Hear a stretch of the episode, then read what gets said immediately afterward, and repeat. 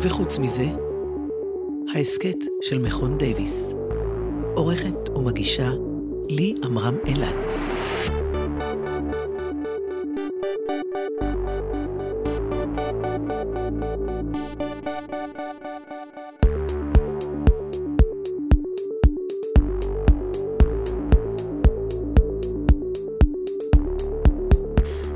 לכם, אנחנו עם פרק חדש של וחוץ מזה, והפעם על השפעה ומתקפה במרחב המקוון. דוקטור דגנית פייקובסקי תדבר איתנו על הקשר שבין טכנולוגיה ויחסים בינלאומיים. דוקטור עמית שיניאק ייקח אותנו אל עולם הסייבר וידון איתנו בין היתר על מתקפת SolarWinds שמגבירה את המתח בין מוסקבה לוושינגטון מזה תקופה. פרופסור קרינה הון תרחיב על השפעה זרה ועל השפעה בכלל ברשתות החברתיות, תוך נגיעה קלה במהומות הטיק טוק שפרצו בירושלים, וכבר אולי שכחנו שהן קרו. נאמר שהפרק כולו הוקלט טרם לפרוץ מבצע שומר החומות, ואנחנו מקווים שהוא יספק לכם שעה שלווה בתקופה לא פשוטה. מתחילים.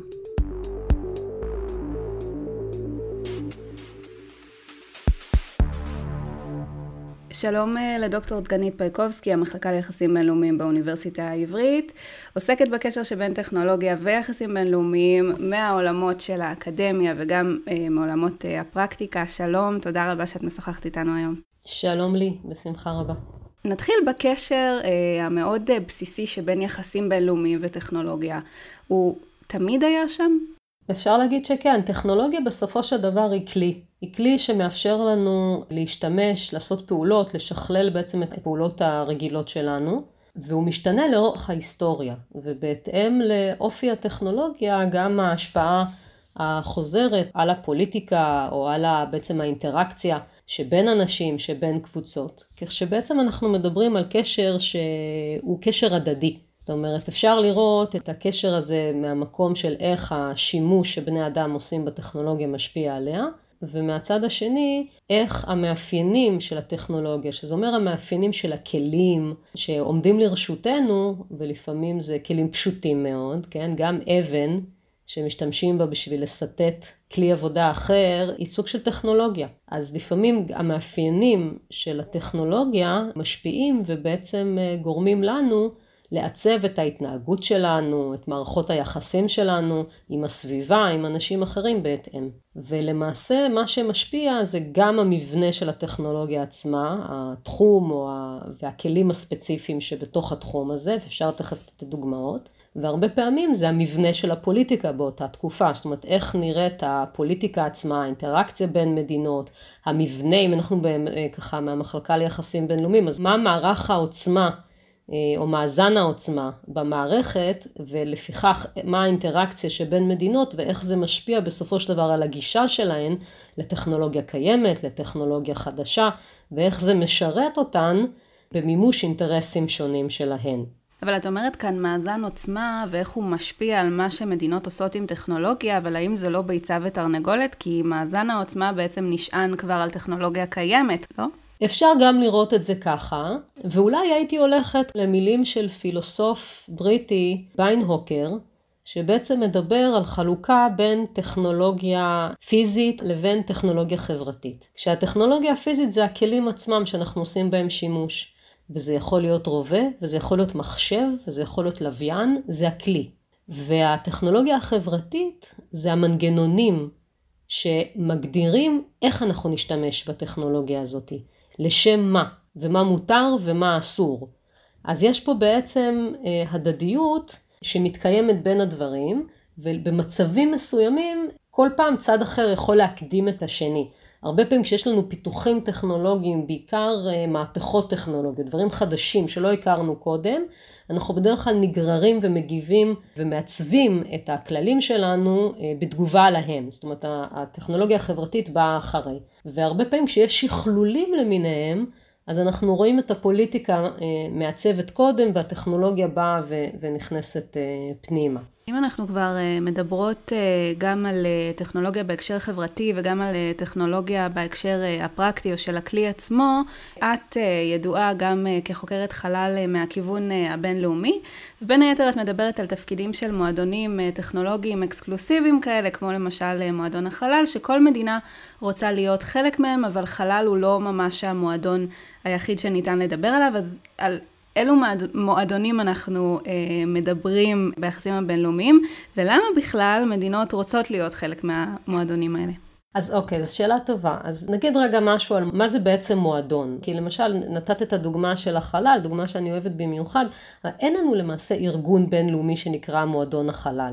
אז מה המשמעות שלו בתוך הפוליטיקה הלאומית ולמה בעצם הכוונה? מועדון בכלל, לאו דווקא של מדינות, זו בעצם קבוצה מאוד אקסקלוסיבית שמוכרת על ידי שאר הקהילה ככזו שיש לה איזה שהן יכולות שכולם מעריכים אותם, אולי שואפים להחזיק בהם, אבל רק מעט מאוד באמת זוכים להחזיק בהם וזוכים בלגיטימציה להיות חלק מאיזושהי קבוצת עילית. את אותו דבר אנחנו יכולים להשליך גם לפוליטיקה העולמית, בין אם זה בהתארגנות של ממש ארגון, אה, או בין אם זה איזושהי אה, התארגנות שהיא מקובלת עלינו, אבל היא לא, היא לא מוסדרת. כשאנחנו מדברים על מה שאני קוראת לו מועדון טכנולוגי של מדינות, מתרחש במצב שבו רוב מדינות העולם מכירות בערך, בחשיבות, במשמעות של טכנולוגיה מסוימת לעוצמה, למעמד, להשפעה. זה יכול להיות עוצמה צבאית וכלכלית,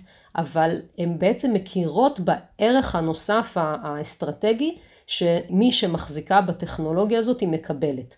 גם במובנים אה, מוחשיים מאוד, וגם במובנים הקצת פחות מוחשיים כמו המעמד והיוקרה וההשפעה שקשה לנו לפעמים לחוש אותה. אבל בסופו של דבר רק מעט מדינות אכן מחזיקות ביכולת הזו. וההבחנה הזאת בין אלה שיש להם ואלה שאין להם, למעשה מייצרת את המועדון.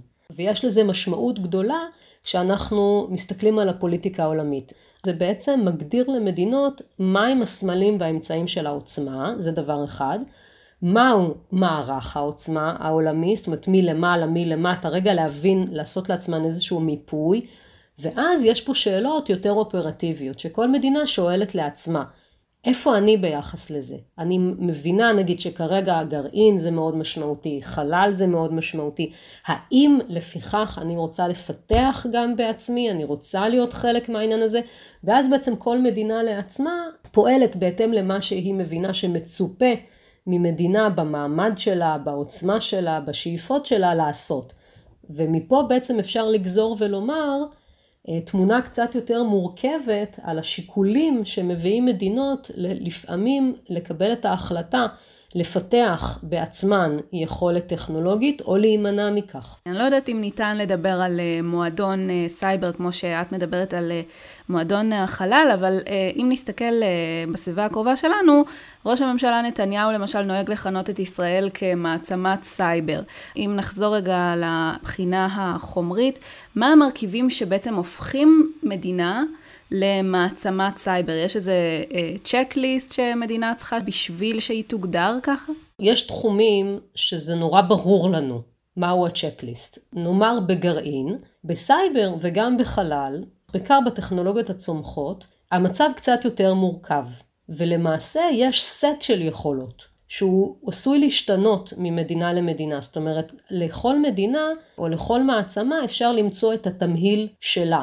אז אם אנחנו מסתכלים על אה, ישראל כמעצמת סייבר, או על מדינות אחרות כמעצמות סייבר, בכלל אפשר לשאול מה זה סייבר. האם זה שווה ערך לדיגיטל, האם זה שווה ערך לתשתיות אה, תקשורת ומחשוב, או שסייבר זה רק שאלה של cyber security, כן? של ביטחון סייבר. הייתי מחלקת את זה לשני עולמות תוכן. עולם תוכן אחד זה היכולות האופרטיביות. מה באמת המדינה יכולה לעשות בפועל בהקשרים אופרטיביים, מעשיים, ואת זה גם הייתי מחלקת לשניים, יכולות התקפיות ויכולות הגנתיות. כאשר אולי באופן אינטואיטיבי אנחנו נאמר שמדינה שיודעת לתקוף, אני מדברת רגע באופן תיאורטי, אז היא מדינה מאוד חזקה. אבל דווקא היום מתפתחת בהדרגה תפיסה ביחס לעולם הסייבר, בגלל שזה נעשה יחסית פשוט במרכאות לתקוף בסייבר ובמידה רבה גם אנשים פרטיים, גם ארגונים יכולים לתקוף וגם בעקבות פריצות גדולות שהיו שחררו הרבה מאוד נוזקות לדארקנט ואפשר למעשה לקנות היום לא מעט, אז יש שאלה של עד כמה באמת יכולות התקיפה מגדירות מדינה כמעצמה. עדיין אני חושבת שיש פה הרבה מאוד, אבל לצד זה מתפתחת תפיסה שאומרת שדווקא מדינות שיודעות להגן בצורה טובה, יודעות יותר מאשר רק להגן, יודעות להכיל מתקפה. זה מדגים את העוצמה שלהן. ובמידה רבה גם מוכנות לפיכך לעמוד ולהאשים מדינות אחרות ולהצביע עליהן ולשלם את המחיר שמדינה משלמת כשהיא באה ואומרת נפגעתי.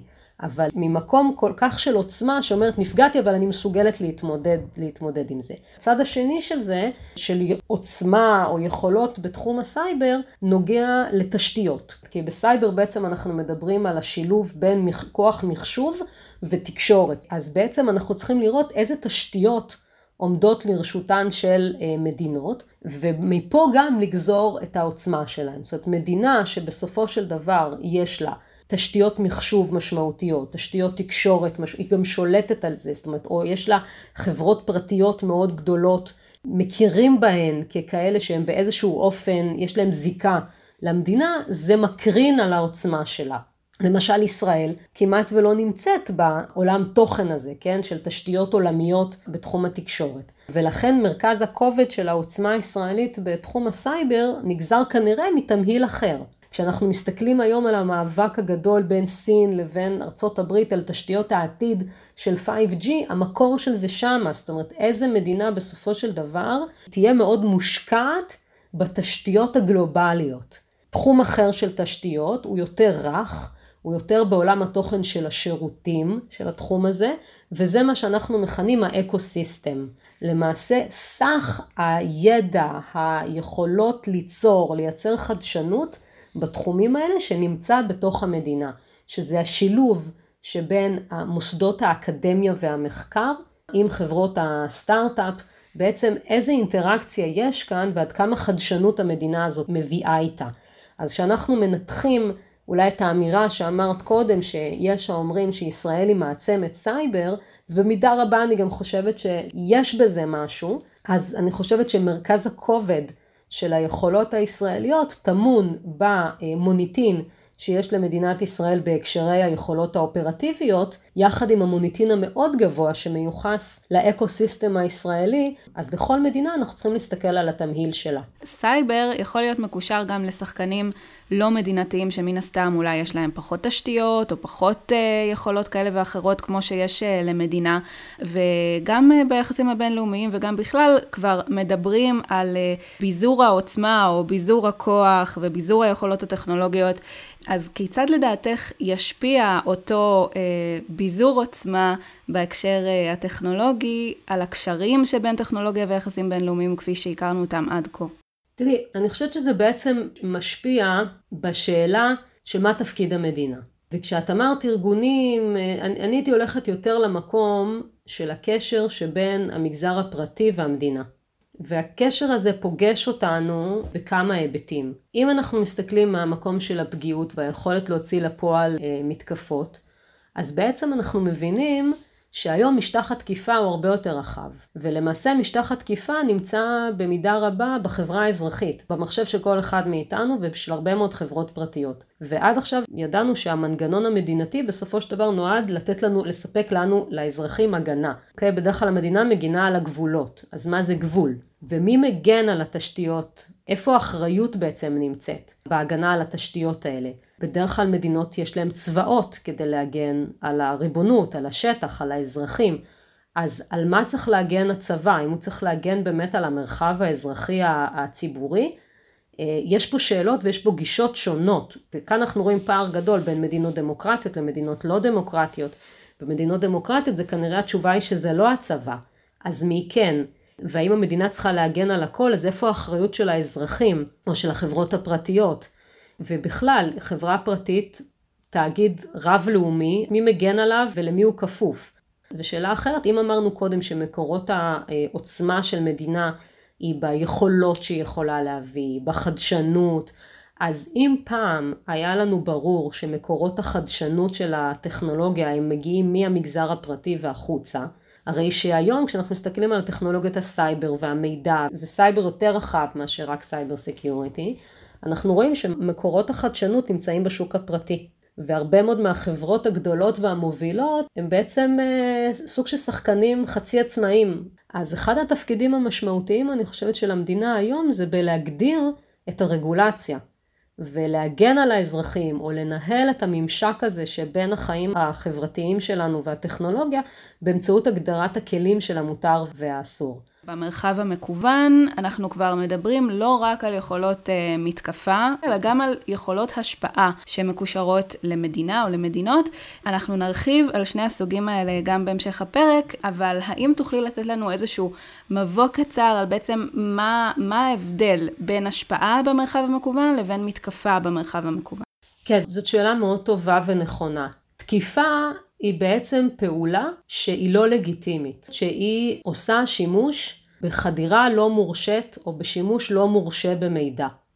אוקיי? אני יכולה לפרוץ למחשב ולהוציא ממנו מידע. אני יכולה אה, לנצל פרצה ולשתול מידע. אני יכולה לגרום למערכת לא לעבוד כמו שצריך. זאת אומרת, אני עשיתי איזושהי מניפולציה על התוכנה או על הביצועים של המערכת הממוחשבת. כשאנחנו מדברים על השפעה, אז הרבה פעמים זה בכלל נעשה בכלים לגיטימיים לגמרי, זאת אומרת אין פה שום פעולה שהיא לא מורשית. וזה עוד משהו שככה מתחבר לראשית שיחתנו, שלפעמים המאפיינים של הטכנולוגיה, של הפלטפורמה, של הארכיטקטורה אם תרצי, של הטכנולוגיה, מייצרים לנו איזה שהם אה, אה, אילוצים, אתגרים, הזדמנויות, לאחד זה הזדמנות, לאחר זה אתגר, שאנחנו נדרשים להתמודד איתם.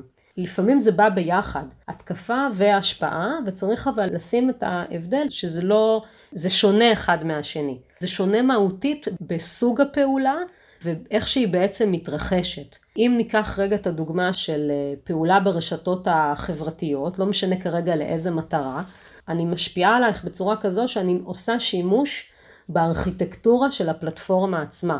לצורך העניין, אה, הפלטפורמות של הרשתות החברתיות מעוצבות בצורה, ארכיטקטורה מעוצבת בצורה כזו שהיא לומדת את תחומי העניין שלך, ואז למעשה היא מנגישה לך מידע שאת לצורך העניין מעוניינת לראות אותו. אז כשמישהו רוצה להשפיע על התודעה, זה יכול להיות גם השפעה של חתרנות פוליטית מבחוץ, זה יכול להיות השפעה של שיווק פוליטי מבפנים, וזה יכול להיות גם שיווק מסחרי. אז פה באמת יש שימוש במה שהפלטפורמה מאפשרת.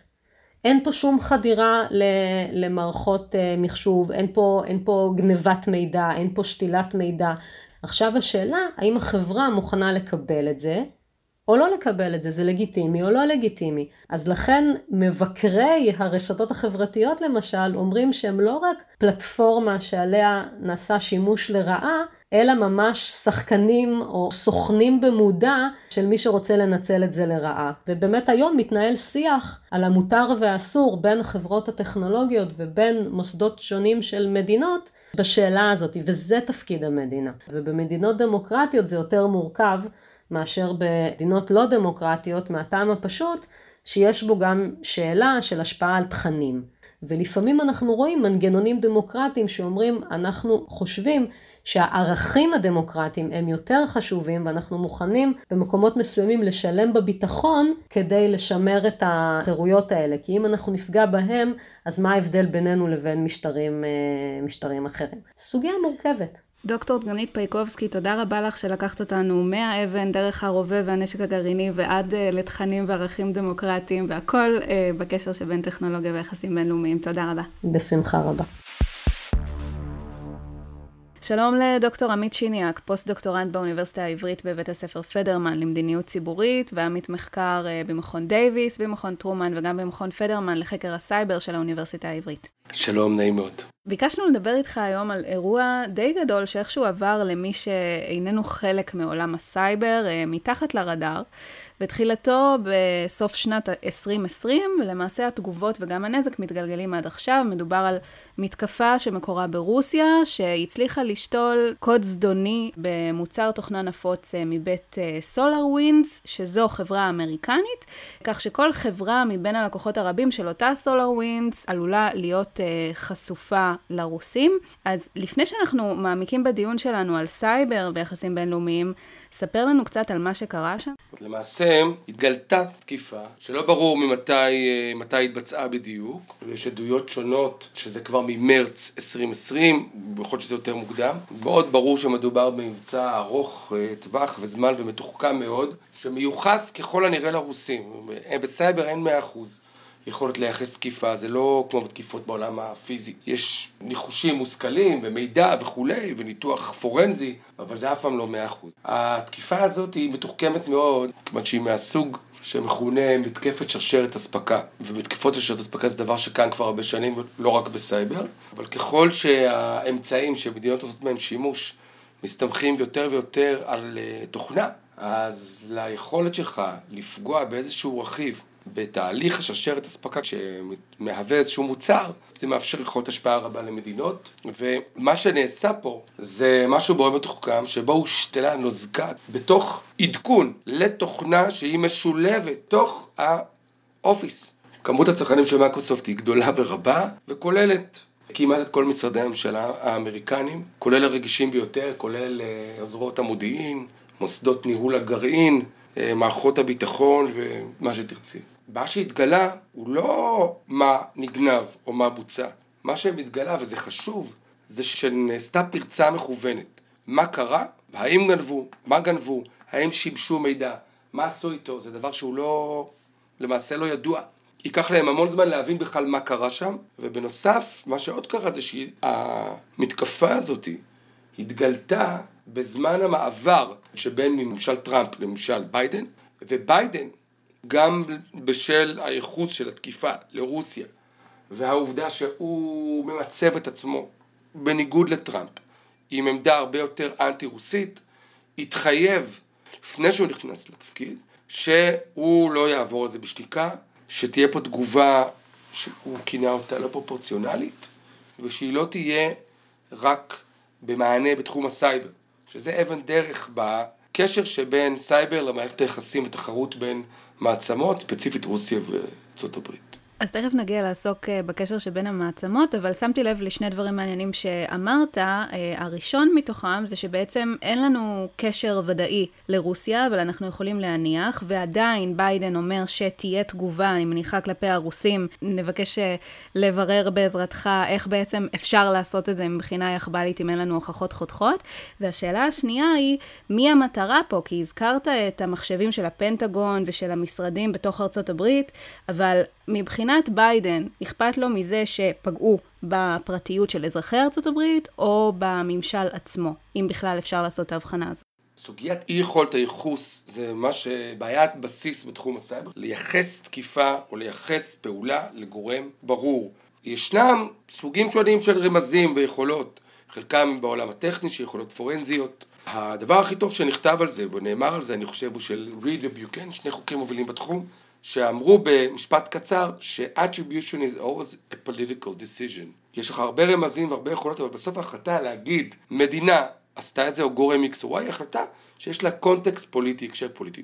במובן הזה, זה לא כל כך שונה מהרבה תחומים אחרים ביחב"ל, שבהם יש לנו מידע, יש הערכות ויש החלטות. בסופו של דבר, בעולם המודיעין, לא תמיד יש ודאות מלאה.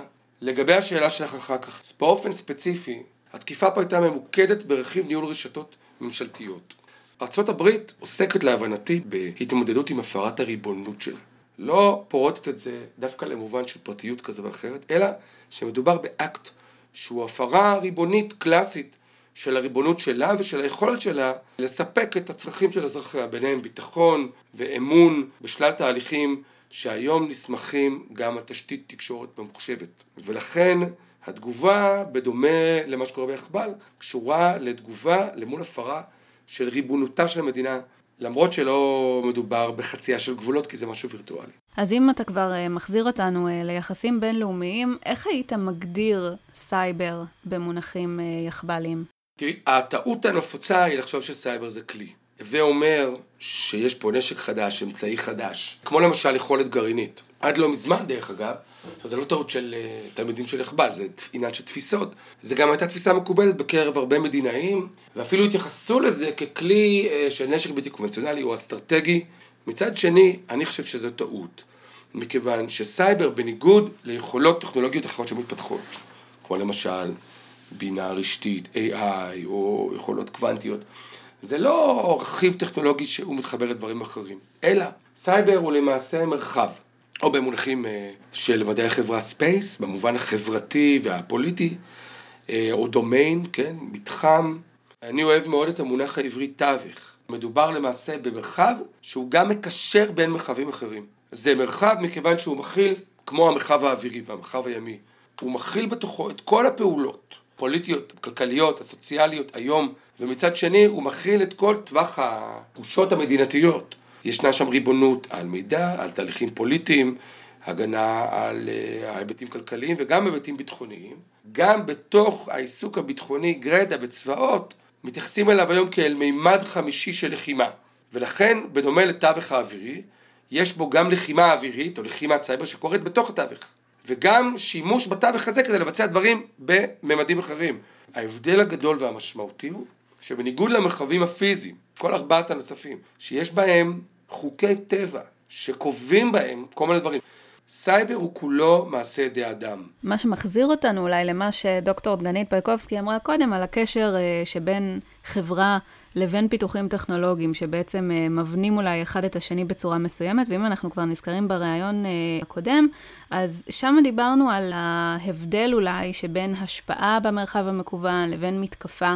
במרחב המקוון. אז אנחנו יודעים שאנחנו יכולים להסתכל על שני הדברים האלה כעל תחומים נפרדים, אבל האם הגבול ביניהם באמת ברור מספיק? תראי, בתוך הניסיון לעשות איזשהו טיפולוגיה של סוגי תקיפות של סייבר, החלוקה הגדולה, ובתוכה יש שתי קטגוריות, היא להגנה בסייבר, כן, Computer Network Defense, התקפה, attack, Computer Network Attack או CNA, ומבצעי השפעה, שזה שייך לקטגוריה שלמה של עולם לחימה של מבצעי השפעה, מבצעי מידע, I.O. Information Warfare. ההגדרה של מרחב סייבר בדרך כלל, יש הרבה הגדרות. אחת הבעיות היא ריבוי ההגדרות. והגדרת אחת הטובות שאני מכיר, של חוקר אה, בשם מרטין ליביקי, מתייחסת לסייבר כמורכב משלוש שכבות חופפות. אחת היא שכבה פיזית. צריך להבין שלמרות שזה וירטואלי, כל מה שאמרתי, יש המון דברים פיזיים, יש ראוטרים, יש כבלים, ואפשר להפציץ ראוטר, ומדינות היום מגינות על האמצעים האלה, על התשתיות האלה. אחר כך יש פה אה, שכבה לוגית, זו שכבה שעוסקת בכל הסטנדרטים שיוצרים, מאפשרים את הקשר בין מחשבים. מה צורת העברת המידע.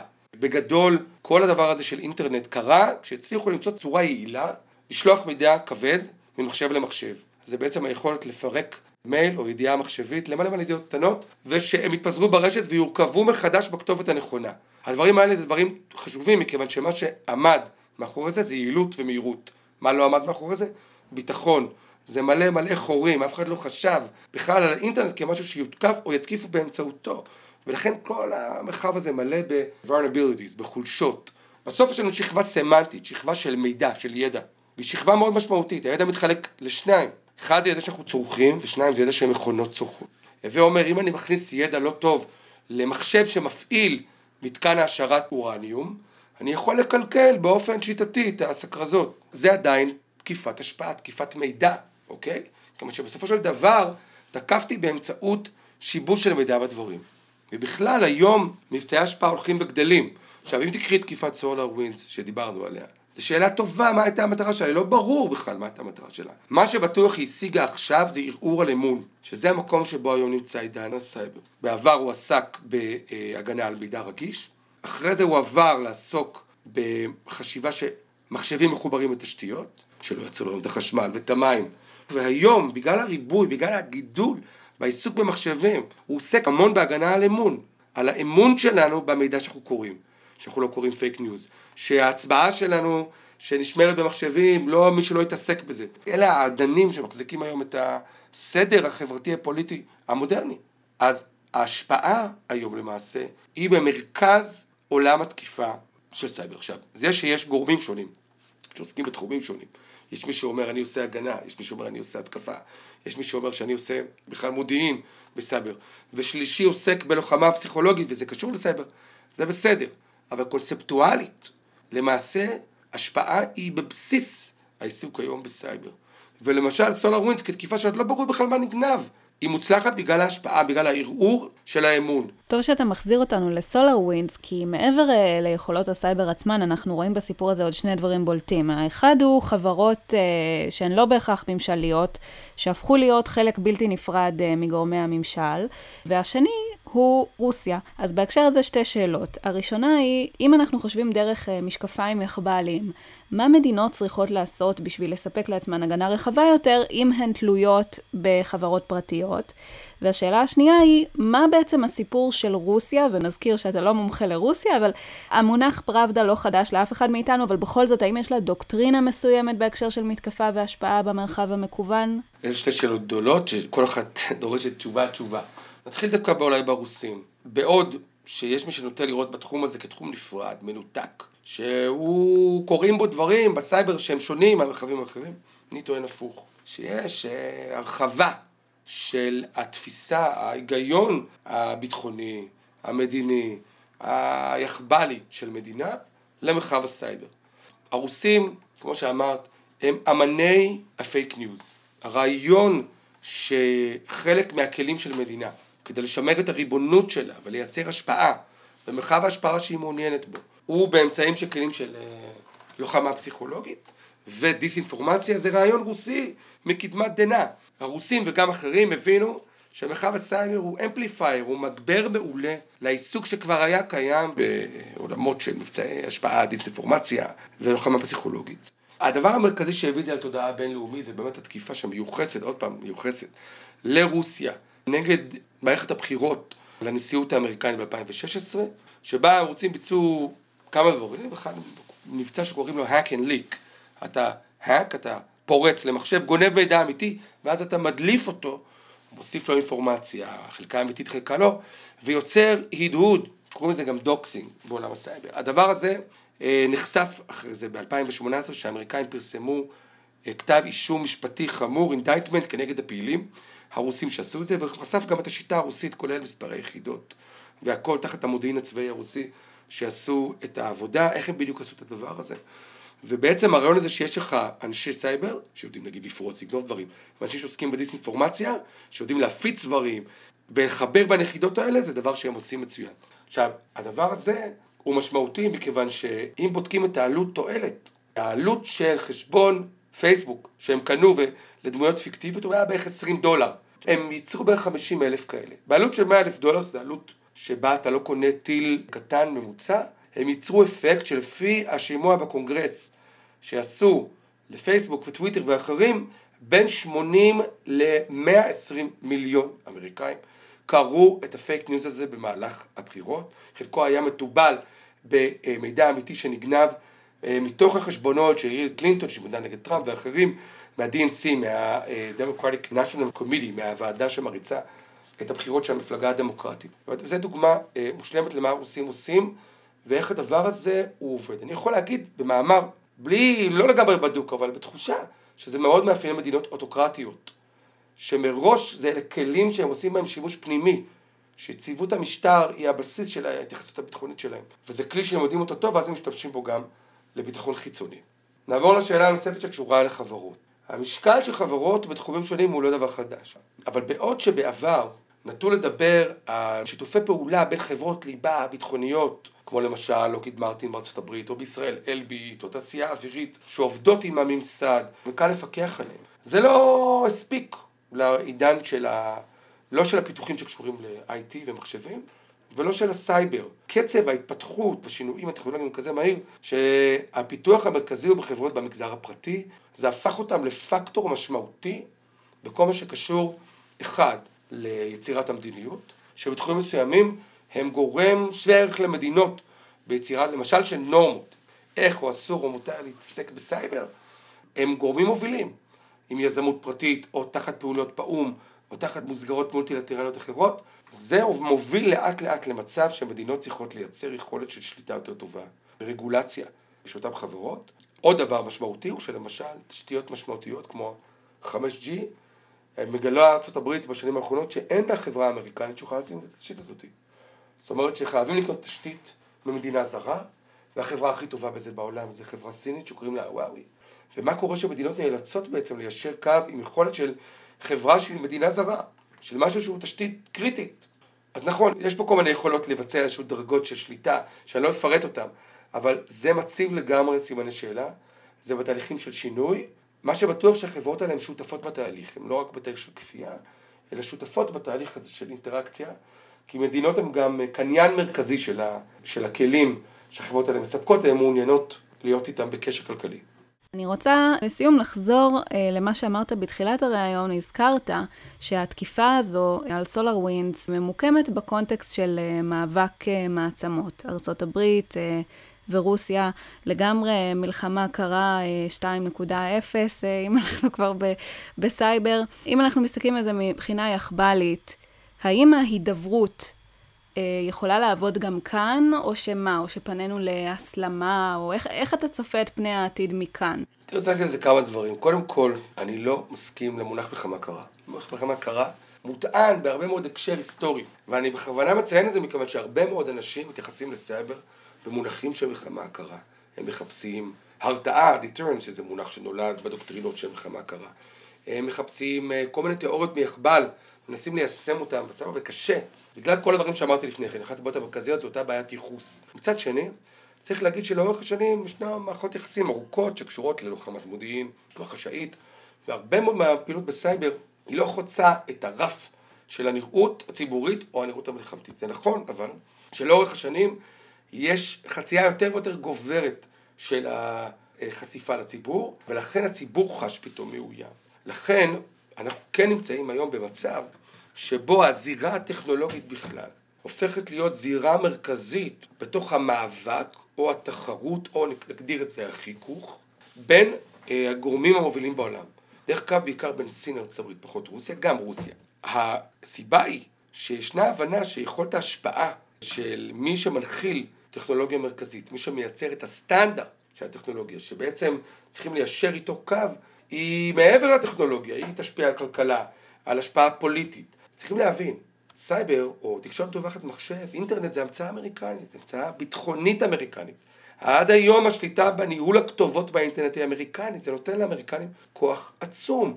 לאורך השנים מדינות, בייחוד מעצמות, מדינות שראו את עצמן כמתחרות לארצות הברית כמו סין, הרגישו שיש פה איזושהי תשתית יסוד שהם לא יכולים להימנע מלעשות בה שימוש בגלל שבייחוד סין חפצי חיים הם מבחינה כלכלית והתפתחות טכנולוגית, הם לא יכולים לנתק, להתנתק מהאינטרנט, אבל נכפה עליהם סטנדרט שגם מיישם עקרונות שהם לא רק עקרונות טכנולוגיים, הם עקרונות ערכיים.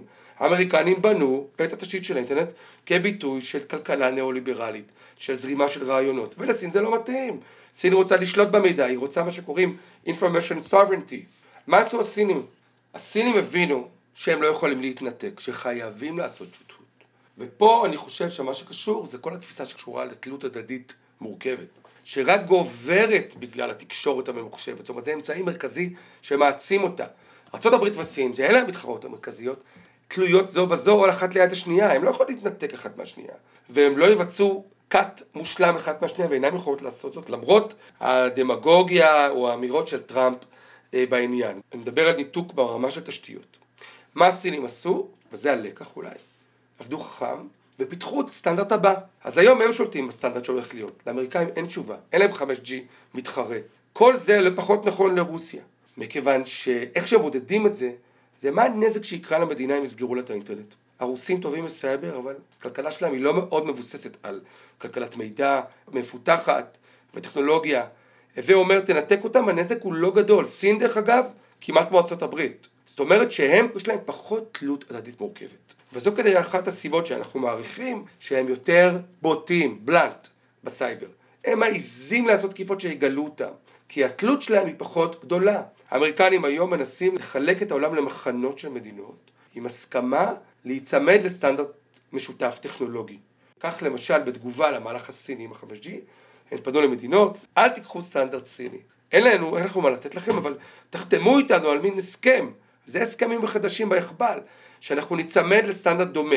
זה יאפשר לנו שותפות ביטחונית, פוליטית, וזה בעצם יצירה של פידליטי, של יחסים של אמון, על בסיס סטנדרט שהוא טכנולוגי, אבל הוא מבטא משהו הרבה יותר עמוק. בעוד שהסינים שפונים להרבה מדינות והמדינות לוקחות, כי באמת התשתית הסינית הכי טובה והכי זולה, ובעצם מחברים את עצמם גם מבחינת מחנה למחנה הסיני. אז זה לא מלחמה קרה, לא יהיה פה מסך ברזל, בגלל התלות שאותם אמצעים מייצרים. ומצד שני, יש פה כן מחנאות שאנחנו לפי דעתי נראה אותה הולכת וגוברת. למשל, בכל מה שקשור לענן, אפשר לסיים בזה, שם האמריקאים יש להם את עיקר החברות שנותנות את זה, ושם הם יכולים לתת את הטון. מדינות היום צריכות לעבוד עם ענן, גם הצבאות שלהם. ואם הן רוצות חפצות חיים עם ארצות הברית, הם ייקחו את הסטנדרט האמריקאי. וככה בעצם דרך סטנדרט שהוא טכני, יש יכולת לייצר מחנות, קבוצות, יחסי אימון במדינות, שעליהם אפשר להלביש תשתיות של הסכמים פוליטיים, כלכליים, מסחריים וגם ביטחוניים. תודה רבה לך, דוקטור עמית שיניאק, על הרעיון המאוד מאוד מעניין הזה. תודה רבה, שמחתי. שלום לפרופסור קרינה הון, המרכז הבינתחומי הרצליה, נשיאת איגוד האינטרנט הישראלי, מה שלומך? בסדר גמור, בוקר טוב. תודה רבה שבאת. ביקשנו לדבר איתך היום על אה, השפעה דרך הרשתות החברתיות, שזה דבר שהוא לא כל כך מנותק מעולם היחסים הבינלאומיים אה, כפי שאנחנו מכירים אותו אה, כיום. אז כשאני אומרת השפעה, למה בעצם אני מתכוונת? השפעה על מה? מי משפיע? מה הם כלי ההשפעה האפשריים ברשתות החברתיות ואיך מודדים בכלל השפעה? תראי, זו שאלה מורכבת. בעצם המילה השפעה זה סוג מסוים של כוח. הצורה שבה אני מתייחסת לכוח זה שואב את ה... נקרא לזה את התיאוריות מעולם הסוציולוגיה והפוליטיקה.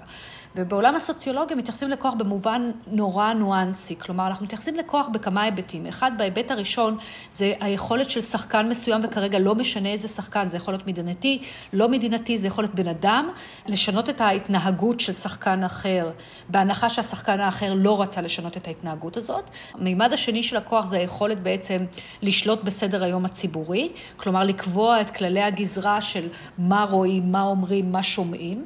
והמימד האחרון, שהוא המימד היותר נקרא לזה עמוק, זה ההשפעה על הערכים, על התודעה, שזה כבר השפעה לטווח יותר ארוך. אם את לוקחת את כל המונחים האלה, את שלושת המימדים האלה, את מקבלת עולם הרבה יותר ניואנסי של יכולות ההשפעה, לבטח שזה רלוונטי למה שנקרא לעידן המידע, ששם אנחנו כבר לא נמצאים, ב, נקרא לזה, במשחק שבו רק מדינות עובדות מול מדינות. אז השפעה יכולה להיות גם השפעת פנים, גם השפעת חוץ, או בשמה היותר מוכר בישראל, אה, השפעה זרה, אם אנחנו מדברים על השפעת החוץ.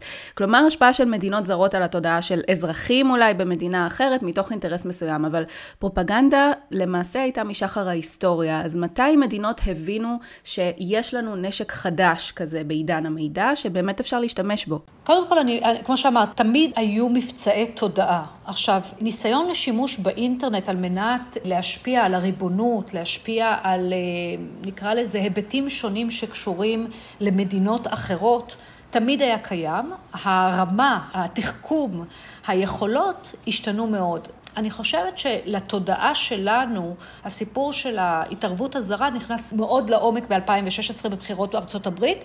זה לא אומר שזה לא היה קיים לפני זה. אנחנו זוכרים את ההשפעה למשל בבחירות איראן ב-2009, אני חושבת שזה היה 2009 או 2008, כשיצאו המהומות, דיברו על ניסיון להשפעה דרך הטוויטר. כלומר, אנחנו מכירים אירועים שונים, אבל אני חושבת שאם מסתכלים על הסקאלה הרחבה, בחירות 2016 בארצות הברית, שבו אנחנו עדים לעדויות שונות, גם בפייסבוק, גם בטוויטר, גם ביוטיוב, של התערבות, גם רוסית וגם סינית, אני חושבת שגם המחקר מאוד השתפר במצב הזה. אה, יש מחקר נהדר שנעשה לפני שנה, שהראה 59 מבצעי תודעה שונים של מדינות שונות, אגב, וזה להפתיע אותך, לא רק סין ורוסיה, אלא גם מדינות כמו ארצות הברית וגם גם אני בטוחה שגם מדינות כמו ישראל ואנגליה וכדומה. אז אני חושבת שפשוט בשנים האחרונות אנחנו, גם המחקר השתפר וגם היכולת לזהות את זה בצורה יותר טובה.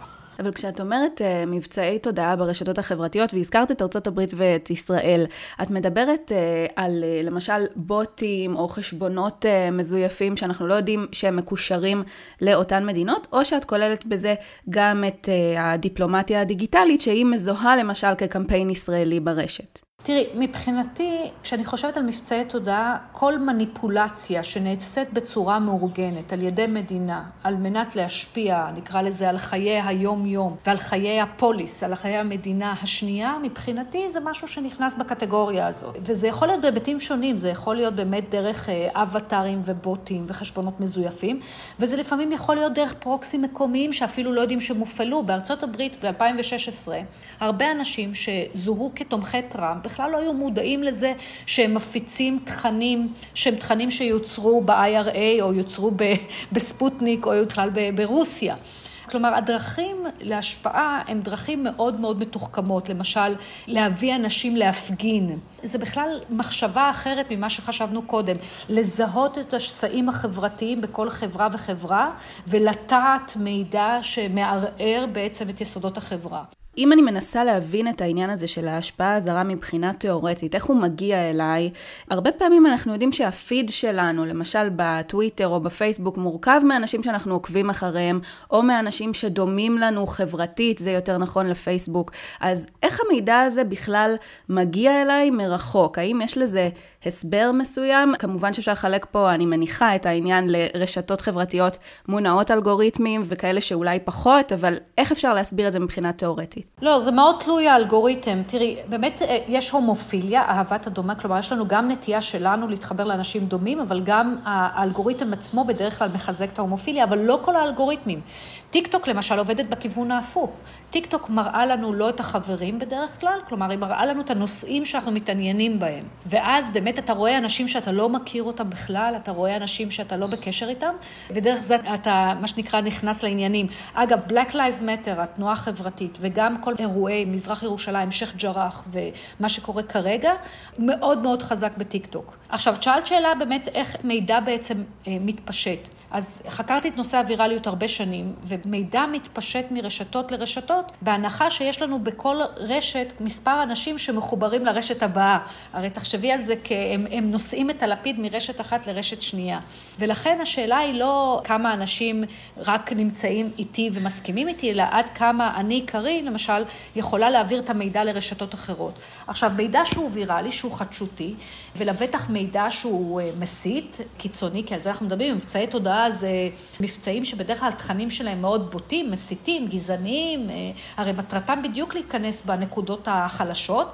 יש להם נטייה להפוך יותר לוויראליים מאחרים, לבטח אם מדובר בפייק ניוז. וזאת הדרך בעצם שמידע מתפשט, מידע שהוא פייק ניוז תמיד יתפשט מהר יותר, רחוק יותר ולקהלים מגוונים יותר. והמדינה שמפיצה את אותו פייק ניוז, היא מודעת לצמתים האלה ברשתות החברתיות שהם מקושרים ל... בשביל להנחיל את המידע הזה הלאה? תראי, אנחנו יכולים לנסות לתכנן ויראליות, אבל היופי בוויראליות, שוויראליות... היא משהו שהוא בלתי צפוי. אתה יכול לתכנן כמה דברים, אתה יכול להשתמש במובילי דעה מסוימים שאתה יודע שהם מאוד חזקים בקהלים מסוימים. למשל, הרוסים תרגטו אה, היספנים, את אה, קהילת האפרו-אמריקאים וכדומה. אז אתה יודע את מובילי הדעה, אבל עדיין, גם אם אני אתרגט את מובילי הדעה, זה לא אומר שזה יהפוך לוויראלי.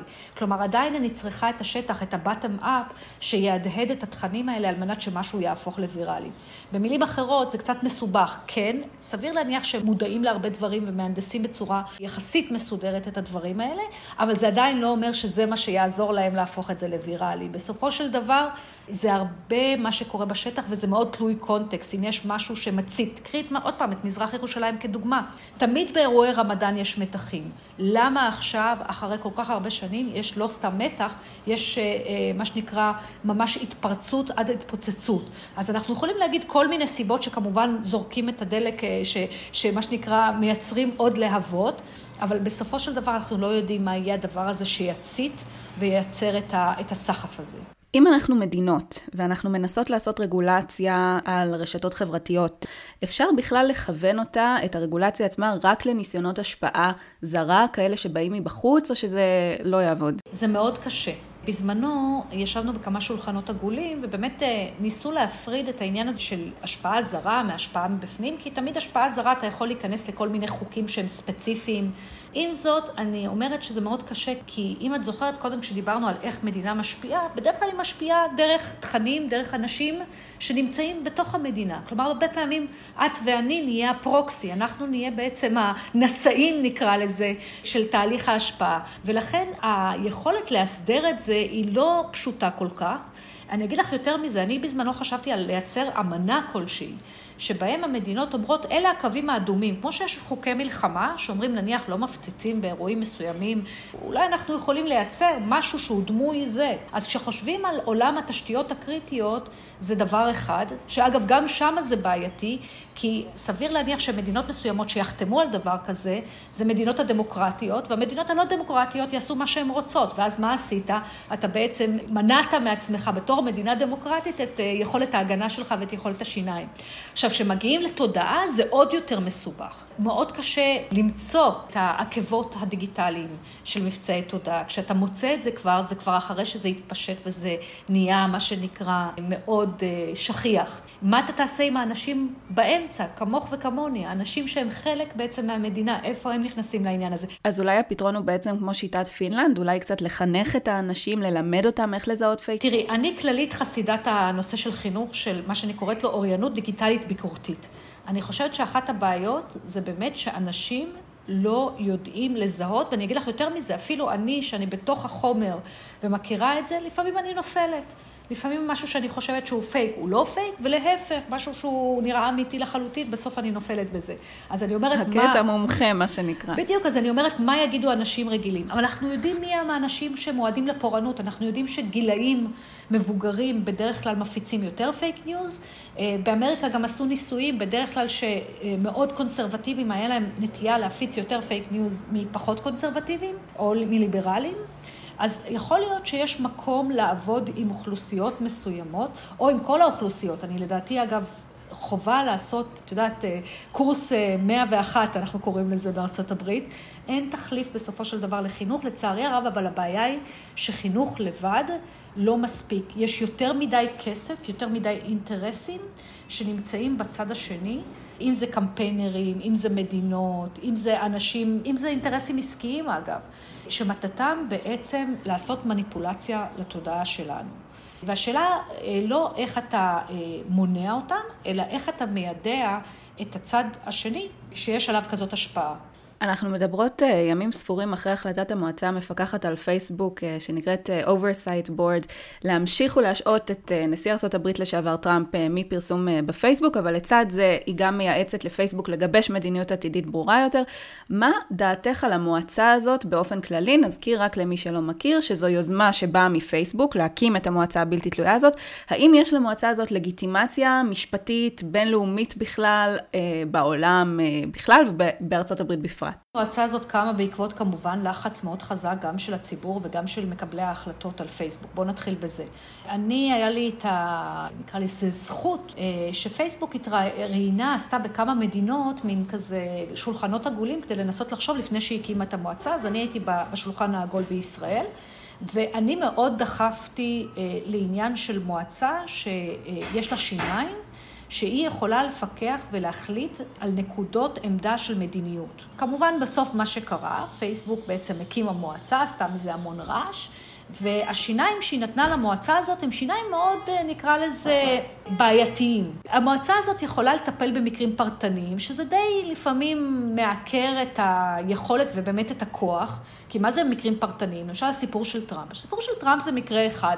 בשנייה אחת יש לי חצי מיליון פוסטים. צוקרברג כבר הודיע שיש להם בערך פר יממה עשרה אחוז טעות. אז רק במספרים האלה, של הכמויות האלה, אתה מבין שלטפל בארבעה קייסים בשנה, או לא יודעת כמה קייסים בשנה, זה די אה, לעג לרש. ומה עשתה פייסבוק? היא בעצם לקחה את המועצה והיא אמרה לה, בכל נושא המדיניות, אנחנו לא מחויבים להחלטה שלך, בכל נושא המדיניות את רק מייעצת, שזה בעצם השיניים העיקריות, כי הרי פייסבוק היום... היא, נקרא לזה, היא הכיכר הגדולה של העיר, אם זה בוואטסאפ, אם זה באינסטגרם, אם זה פייסבוק.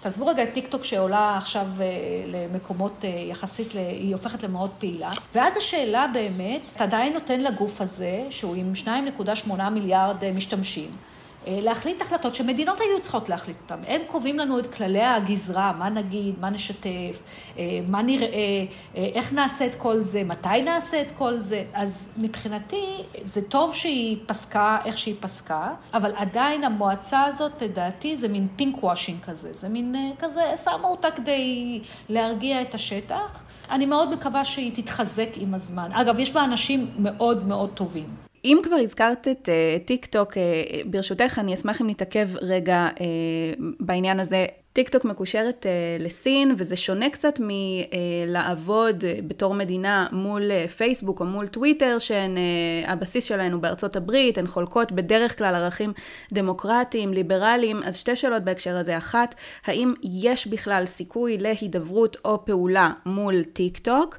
והדבר השני הוא איך באמת מדינות יכולות להתגבר על העניין הזה של האלגוריתמים, שבאמת מפיץ תבערה גם בשטח, כמו מה שאנחנו רואים בירושלים. קודם כל לגבי אלגוריתם שמלבה תבערה, אז דווקא הייתי מסתכלת קודם כל על פייסבוק ויוטיוב. יוטיוב בעצמה הודתה שתכנים קיצוניים בדרך כלל מגיעים אפילו לקהלים שלא מתעניינים בהם. וכנ"ל לפייסבוק, ש, שבאיזשהו מקום כן מודה שהייתה בעיה עם הפייק ניוז, לקח לה זמן להודות בזה. האלגוריתם של טיק טוק אה, עובד בצורה הרבה יותר ויראלית, כי הוא לא הולך על אנשים שאני מכיר, הוא הולך יותר על נושאים. האם אפשר להסדר אלגוריתם? האם אפשר להסדר תאגידים? זאת שאלת השאלות. אה, מה שקורה כרגע, התאגידים הפרטיים, וכרגע נשאיר את העניין של טיקטוק הוא בסין, כי זה סיפור בפני עצמו, אה, אבל התאגידים אומרים, אנחנו גוף פרטי. אנחנו, יש לנו את הזכויות, את כללי הקהילה שלנו, יש לנו את החוקים שלנו והכול בסדר, אבל הגיע הזמן לחשוב על זה קצת בצורה אחרת, במיוחד כשגופים מגיעים לעמדת כוח כל כך חזקה. כמו פייסבוק, כמו אפל, כמו אחרות, שאז באמת הן חולשות, נקרא לזה, על המרחב הציבורי שבו נעשה, נעשית הפוליטיקה. מצד אחד, אתה, אתה מנסה לא להסדר כמה שיותר. אני מגיעה מערכים ליברליים, אני מנסה כמה שפחות להסדר, אבל מצד שני, אני חושבת שעברנו את שלב האל-חזור, בהיבט שאנחנו מבינים שאי אפשר להשאיר אותם איך שהם. הרי הניצול של הכוח שלהם, אגב, פוגע בתחרות. אה, פייסבוק באופן שיטתי, בעצם הרסה כמעט כל מתחרה קטן שלה. עכשיו, החברות האלה הגדולות, התאגידים, הן גם מחזיקות המון דאטה בעולם של בינה מלאכותית, ואז החברות הקטנות הופכות להיות תלויות בהן לחלוטין.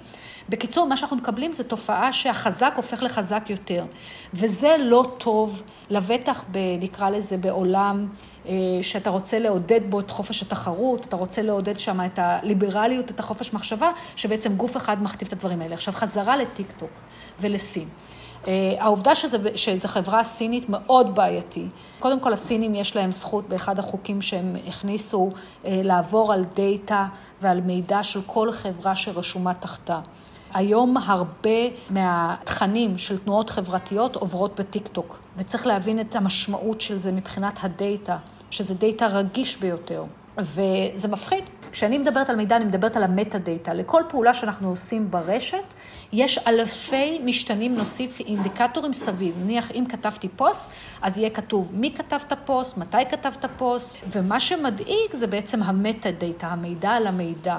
דרך המידע על המידע הם יכולים לדעת הרבה, למשל דרך עם מי אני מתקשרת הרבה, את מי אני רואה הרבה, איזה נושאים אני אומרת. והדברים האלה הם דברים שאם אה, הפרטיות לא נשמרת שם. אפשר לעשות בזה שימוש לרעה, ללא ספק, לבטח שזו מדינה עומדת מאחורה עם יכולות כמו סין.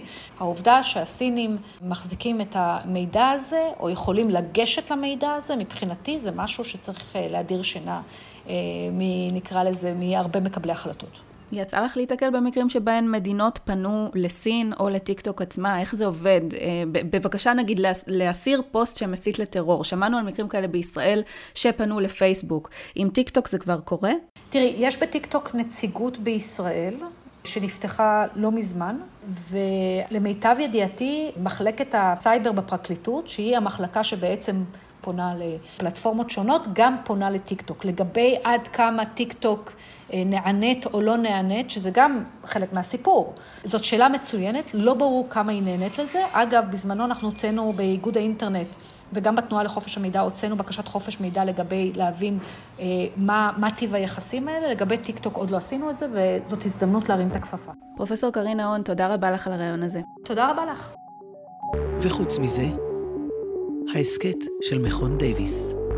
עורכת ומגישה לי עמרם אילת.